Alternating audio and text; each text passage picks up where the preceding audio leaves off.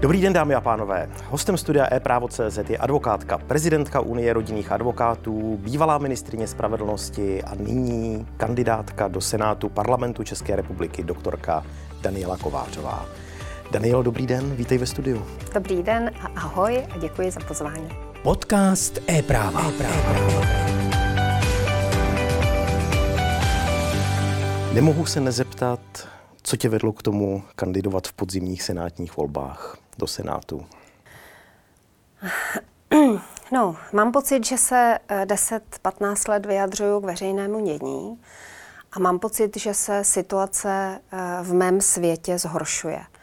Žiju na vesnici, mm, chodím do hospody, grilluju se sousedy a zdá se mi, že tenhle ten můj svět, ten normální svět, kde se lidi scházejí a kde je stát a instituce nechává žít, takže ten se mění. A jestliže mě uh, 10-15 let nikdo neposlouchá, když uh, vstyčuju varovně prst a říkám, tohle nedělejte, tohle je blbost, tyhle ty předpisy, tlaky, regulace už jsou moc, tak jsem si řekla, že když to letos neudělám, když to teď neudělám, tak toho za 20 let budu litovat. Tvůj program stojí na ochraně základních hodnot, ať už lidských nebo společnosti. Nejsou v něm ani slova o tom, co jsou ve většině volebních programů nejen tvých protikandidátů, ale napříč republikou všech politiků o tom, že se postarám o to, aby se postavilo to, či ono zajistilo, přispělo občané, aby ušetřili a tak dále. Myslíš si, že ta ochrana těch hodnot je pro toho voliče dostačující? Já upřímně řečeno nevím, co je pro voliče dostačující. Já to tak cítím. Já mám pocit, že eh, žádný z politiků, žádný ze senátorů nebrání můj svět. A že ty moje představy a moje ideály, že konec konců Senát je tady od toho a senátoři jsou tady od toho, mý politici a moje elity jsou tady od toho, aby říkali, pro boha, kam se to řítíme, co to tady jako blázníme. Eh, věci, které jsou divné, ulítlé, praštěné a dříve byly třeba i zakázané, v každém případě jsou to minority, tak to teď máme jako vlajkové lodi? Takhle já to teda nevidím. Za prvé. Za druhé, ehm, stát by měl být minimalistický a neměl by na ty občany moc tlačit.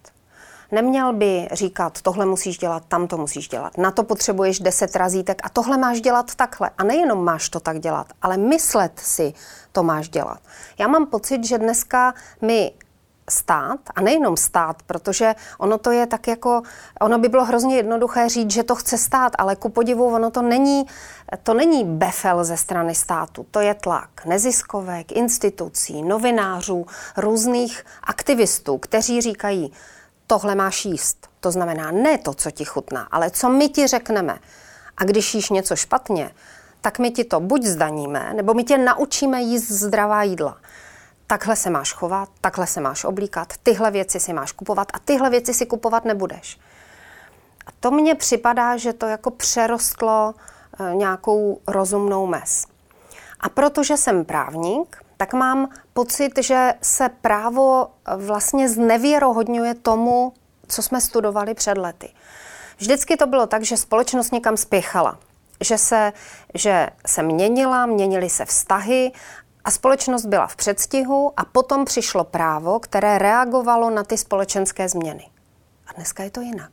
Dneska přicházejí zákony, které natvrdo proti vůli voličů a proti vůli normálních občanů, kterým se to nelíbí, tak říká, my to prosadíme natvrdo. A krásným příkladem je nenávist. To, o tom se teď hodně mluví. Běžná otázka zní, vážený politiku, kandidáte, jak budeš řešit nenávist na sociálních sítích? No ale nenávist je emoce, jako láska, jako, jako smutek, jako lhostejnost. Takže my přijmeme zákon, ve kterém řekneme, nenávist se zakazuje. No to je ale úplný nesmysl. Tak buď to, ten zákon bude úplně k ničemu, protože když napíšeme do zákona, jo, pravdou je, že napsat do zákona můžeme úplně cokoliv. Takže když napíšeme nenávist se zakazuje, tak ten zákon minimálně bude úplně napitel. Pak je to ale nesmysl a my právníci to musíme říct, že je napitel a žádný právník to nemůže prosazovat.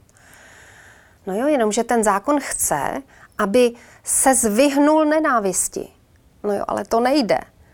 Takže já si říkám, kam se ten svět řídí a chtěla bych, aby senátoři, mý zástupci, aby to zastavili, aby říkali, tohle je blbost, tohle dělat nebudem. A proto kandiduju. Takže právo se stává iluzí v našich životech? Právo se stává klackem, kterým chce, chtějí ty progresivistické skupiny prosadit změnu společnosti. Krásně je to vidět v různých dalších tématech, kterými se zabývám, například domácím násilím nebo, nebo vztahy mezi muži a ženami, kolem oblast kolem mýtů a podobně. Tam vlastně jsou veliké tlaky na to, aby se přijala nová legislativa, úplně ideálně, aby se přidali skutkové podstaty do zákonu, to znamená, potřebujeme nové skutkové podstaty. Teď jsem je to asi měsíc, co jsem zaregistrovala nějakou iniciativu, která říká, že bude trestné vyvolání negativních emocí v tom druhém, v partnerském vztahu, v manželství. No, oba žijeme v partnerských manželských vztazích leta. To je prostě běžné, že v mezilidských vztazích občas bují nadšení, občas vášeň, občas nenávist. Nenávist je prostě normálně lidská emoce. Takže já, si říkám, že to, že někdo přijde s tím, že tu nenávist chce zakázat, zakázat je první krok a druhý krok trestant a dokonce nepodmíněnými tresty. Právník ve mně ještě říká, jak se to bude prokazovat. Nedovedu si představit, to prostě přijdu a řeknu, ty jsi se na mě křivě podíval, na moje šaty, na můj účes a ve mně to vyvolalo negativní emoci. A teď ty se tváříš tak jako, jako mm, myslím si, že jsi se mnou na jedné lodi, ale teď to vidíš ve veřejném prostoru, že někdo něco řekne, jiného se to dotkne a ten člověk vlastně zaútočí a řekne, mně se to dotklo, tak já to chci vyloučit z veřejného prostoru. No kde jsme? Tak to přece není. Jestli je někdo křehký, ať se svou křehkou duší pracuje, a ať mi neříká, že já nemám říkat zprosté vtipy, nemám říkat písničky, nemám zpívat písničky, které se mi líbí, nemám používat slova, která toho druhého zraňují, tak ať jde na psychoterapii. A ne, ať mě zakazuje používat ta slova, kde to jsme. Ten svět se prostě posouvá někam, kam já nechci a nemůžu k tomu mlčet. A protože žiju na vesnici a protože se každý den, celá léta stýkám s obrovskou spoustou lidí, tak lidi, se kterými se stýkám, ti to vidí stejně. Když s nimi o tom mluvím, ti si taky říkají, pro boha, co je to za divný svět. Tak mám takový pocit, že bych mohla mluvit i za ně. Když srovnáš časový úsek od doby, kdy jsi byla ministriní spravedlnosti a dnešek, je ta legislativní tvorba horší než tenkrát? Nebo jsou ti legislativci, ti zákonodárci náchylnější k té přeregulaci těchto témat? Krásně mi nahráváš na smeč a já jsem byla ministriní v úřednické vládě a mám pocit, že úřednické vlády jsou klidnější a odbornější. Takže i ta debata na té vládě probíhala na odborné úrovni a vůbec ne na politické úrovni. Dneska je to jiné, protože dneska i tím, že um, současná vládní koalice má většinu v parlamentě, tak je, nebo v, ve sněmovně, tak je vlastně velmi jednoduché prosadit politicky na sílu úplně cokoliv. A vedle tady té většiny, která, ke které jinak se tleská, protože jinak se říká, že když uh, ty síly jsou rozložené, tak je, uh, tak je velmi uh, jemná, křehká rovnováha. Ale v legislativě to působí právě naopak. V době, kdy jsem studovala, tak legislativci byli staří slovutní, vzdělaní pánové, kteří měli obrovský rozhled a věděli, že právo se nedá uspěchat že se musí velmi přemýšlet, kam nový zákon propadne, na co má vliv, co je třeba změnit a legislativa byl vlastně pomalý proces, když si vzpomenu, jak jsme se učili, jak, jak dlouho trvají všechny ty přípravy, kroky, schvalování, vypořádání připomínek. Dneska není problém zákon jakýkoliv, i zákon jako nepodstatný, zákon neakutní přijmout ve stavu legislativní nouze. V covidu jsme viděli, že eh, normy, eh, úplně zásadní normy eh, přijímal svým rozhodnutím jeden člověk, jeden ministr. Takže já si myslím, že dneska ta legislativa se posunula, že na politikovo lusknutí prstu se prostě rychle napíše zákon. Ten zákon není ani promyšlený, ani není vlastně jasné, jestli je potřeba. Z mého pohledu já vidím jako jeden z úkolů Senátu i ten, že by Senát měl zastavovat nesmyslné zákony a nedělá to. Úplně výjimečně si vlastně vytáhne z té změti ten zákon, který eh, já si myslím, že v mnohem větší míře by senátoři měli mm, ten zákon, zákony vůbec obecně proskoumávat. Um, takže dneska je to vlastně všechno posunuté. Ještě navíc k tomu přidejme, že na rozdíl od té minulé doby těch starých profesorů, odborníků, legislativců výborných, eh, tak dneska eh, legislativu dělají děti, mm, studenti právnických fakult, čerství absolventi a ti nemají zkušenost. A zkušenost je něco, eh, co mladá generace spochybňuje. Říká, dneska je nová doba, zkušenosti nepotřebujeme. Ale zkušenost dává kontext a, a vlastně ukazuje, jestli je to vůbec potřeba. A dneska vidíme, že pod vlivem politické poptávky se něco semele, něco stane, nějaká hrůza, neštěstí, katastrofa, která se bohužel čas od času stává, tak na to politici reagují tak, že prostě přijmou zákon. A tím to jako chtějí vyřešit, že to už nikdy v životě nebude. Takže se přijímají jednorázové zákony, úplně nes, nepochopitelně se zvyšují trestní sazby. A za krásný příklad je třeba týrání psů. Máme za týrání zvířat stejně vysoké trestní sazby jako za týrání dětí a to je úplně nesmyslné. Nehledě na to, že um, většina trestné činnosti se stává spíš pod vlivem emocí a ne promyšleně, to znamená jakkoliv vysoké trestní sazby neodradí ty pachatele. Takže je to všechno velmi populistické a současně to ničí a ohrožuje zase těmi dalšími zákony a předpisy ten normální svět. A já někdy, když se na těch, ehm, v té senátní kampani setkávám s úplně obyčejnými občany, lidmi z vesnice, takže by ti lidé se vůbec orientovali v právu, že by vůbec věděli, co platí, co neplatí, to je eh, nesmyslné. To nevíme ani my právníci.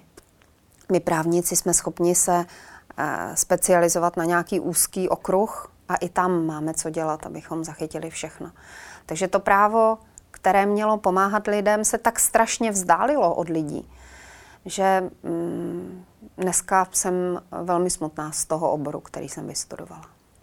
Ty vedeš hodně kontaktní kampaň, eh, setkáváš se s lidmi je něco, co tě na jedné straně překvapilo, udělalo ti radost? Myslím, co se dozvěděla nebo pochopila na setkání s občany. A na druhé straně, eh, co tě šokovalo?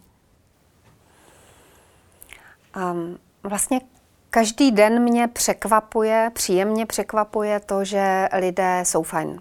Že vlastně, eh, vlastně jsou dobří Velmi často, když eh, ta moje kampaň eh, kontaktní vypadá tak, že přijedu někam do vesnice a vidím za plotem člověka, který tam třeba štípe dříví nebo pracuje na zahradě nebo umývá auto a já jdu k tomu plotu, pozdravím ho a naprostá většina lidí reaguje tak, potřebujete něco, můžu vám nějak pomoct? To znamená, lidé jsou vlastně nastaveni tak, že jsou ochotni a připraveni pomáhat, kdyby se něco stalo. To je potěšující. A co mě velmi překvapilo, a to jsem nečekala, eh, i když se celý život pořád potkávám s lidmi, tak eh, stačí jedna, dvě otázky a lidé se začnou svěřovat eh, se svými starostmi, bolestmi, s velkým naštváním na současnou situaci. To jsem nečekala, že budou tak otevření, že budou s takovou jako důvěrou se svěřovat s tím, co se jim líbí, co se jim nelíbí a až na výjimky opravdu e, v naprosté většině případů nacházíme společnou řeč. Tady v tom ohrožení normálního světa a jak si asi no, před pěti minutami řekl, že to nemají jiné politické strany ve svých programech. Já vlastně nevím, jsem podrobně nestudovala programy, mám eh, někdy si říkám, že papír a program snese úplně všechno, ale eh, cítím z debat s těmi lidmi, že to je to, co je eh, trápí ne nějaké vzdálené problémy, které se řeší na úrovni Evropské unie. Ty jsou těm lidem uh, vlastně ukradené. Ale to, že jim zavřeli hospodu, a ta hospoda už se po covidu neotevřela, nebo to, že k ním nezajíždí ani pojízdná prodejna, nebo to, že měli uh, jednoho zdravotníka v obci a teď tam nemají vůbec nikoho a když ten člověk je senior, jak se má dostat do nemocnice nebo do zařízení, které je vzdáleno 30 kilometrů, tak to, to je trápí v každém případě. A potom je velmi trápí to, uh, co se dovídají, či spíš nedovídají ze sdělovacích prostředků. Na televizi mý voliči vlastně už nekoukají. A když přijdu do hospody, tak v hospodě běží sport nebo písničky a nebo nějaká pohádka. Takže v hospodě už se neřeší politika. Ty jsi spoluautorka knihy Pivařa Blondýna, takže odbornice určitě na slovo, na slovo vzatá. Já vlastně jezdím eh, do hospod, kromě toho, že jezdím do vesnic, tak v těch hospodách, v těch vesnicích vyhledávám cíleně hospody, protože eh, v hospodách jsou zbytky normálního života. Tam se lidi setkávají, tam spolu debatují, tam jim nikdo nic nezakazuje. Další mm, eh, takový nehezký rys dnešní doby, nebo to, co mě vlastně štve a proč kandiduju, je to, že mám pocit, že některé názory jsou zakázané a nedovolené. A v hospodě tam běžně u stolu eh, se snese, a to pivo snese, jakýkoliv názor. A druhá strana na něho může jakkoliv reagovat. A to mi připadá, že je normální. A tak má ta debata probíhat. A jako konfrontace různých názorů a pohledů na svět. Nemá to být tak, že se odstřihávají weby nebo zakazují názory, nebo e, nemá to být tak, a, a v hospodě to tak nikdy nefunguje, že by někomu z nich řekli, hele Franto, ty máš takový a takový názor na Ukrajinu, ty už sem do hospody ani nepáchneš. No tak to v hospodě nevypadá. V hospodě se samozřejmě ví, že tam ten volí komunisty a tam ten sociální demokraty a tam ten nechodí k volvám vůbec a ten je nevěrný manželce a to je ale všechno v pořádku a v hospodě si to vyříkají. A já bych vlastně strašně ráda, aby i naši politici a naše média to tak měli. Aby skládali ten, eh, ten svět, ten prostor, ten obraz světa, aby ho skládali reálně. A ne tak, že si vyberu názor, který mi konvenuje a ty ostatní zakážu, nepustím na obrazovku a bohužel znectím. A dneska není nic uh, lehčího, než uh, ty máš jiný názor, a to já vidím na sociálních sítích, když máš jiný názor, tak si kráva pitomá a tebe by měli rovnou zastřelit, ustřihnout a zakázat. A proti tomu chci bojovat. My dva se známe hodně dlouho, nebudem říkat kolik, protože jsme mladí a krásní. Já vím, že ty máš věci ve svém životě srovnané a si plánovací typ. Jaký by byl tvůj první den, kdyby si se stala senátorkou? Co by byly tvoje první kroky? Moje první kroky. Šla bych se určitě seznámit s ostatními senátory a potom bych se vrátila zpátky do svého senátního obvodu. Protože já si myslím, že senátoři poslanci a vůbec politici nesmí ztratit kontakt s každodenním děním úplně normálním. Že mají chodit do vsi, do hospody, do konzumu, mají se stykat se svými spolužáky a mají i vydržet ty jejich názory a otázky. A to bych určitě chtěla dodržet. A z opačného úhlu pohledu, kdyby se to nepovedlo, senátorkou si se nestala, tak jaký by byl ten první následující den Daniele Kovářové? Um, tak jsem s tou variantou jsem srozuměná, volby jsou nevyspytatelná záležitost, ale já mám tolik aktivit, uh, že bych uh, po nějakých dvou, třech dnech si eh, doma uklidila stůl, sundala z nástěnky všechny obrázky, termíny, schémata a mapky a vrhla bych se do něčeho dalšího. A protože jsem dopsala jednu knihu, tak určitě bych začala pracovat na další knize. A musím říct, že se mi rýsuje i uh, úplně nová, napůl vzdělávací, uh, napůl rodinná aktivita spojená s Unii rodinných advokátů, takže uh, určitě bych zůst, nezůstala bez práce. Já jsem na začátku, když jsem tě představoval divákům, zapomněl zmínit tvoji též velmi významnou roli, a to roli spisovatelky. Myslím si, že jestli dobře počítám, tak se blíží 20. kniha. Je to tak.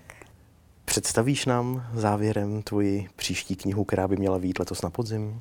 Letos na podzim vyjde kniha Dobré manželství. Je to příručka pro eh, manžele a partnery, kteří spolu chtějí zůstat a chtějí, aby to jejich manželství bylo dobré. Eh, původně jsem si myslela, že tam budou rady, jak manželství utužit, ale eh, velká část té knihy se věnuje čtenáři samotnému. To znamená, když člověk pozná, jaký je a co chce a co ho činí šťastným, tak eh, pak už jenom stačí taková drobnost nevybrat si úplně blbě a to manželství se dá zvládnout vlastně skoro s kdekým. Danielo, děkuju že jsi byla hostem studia ePrávo.cz. Budeme ti v podzimních volbách držet palce. Mimochodem, kolik máš protikandidátů? Je nás celkem sedm kandidátů, já jsem jediná nezávislá kandidátka, já jsem musela pozbírat tisíc podpisů, sebrala jsem jich nakonec 1872 a těch ostatních šest to jsou muži a vyslanci velkých politických stran. Tak budeme držet palce a těšíme se na budoucí setkání. Děkuju, přijdu moc ráda. Dámy a pánové, hostem studia e-právo.cz byla advokátka, prezidentka Unie rodinných advokátů a kandidátka do Senátu parlamentu České republiky, doktorka Daniela Kovářová. Já děkuji, že jste byli s námi a přeji vám hezký zbytek léta.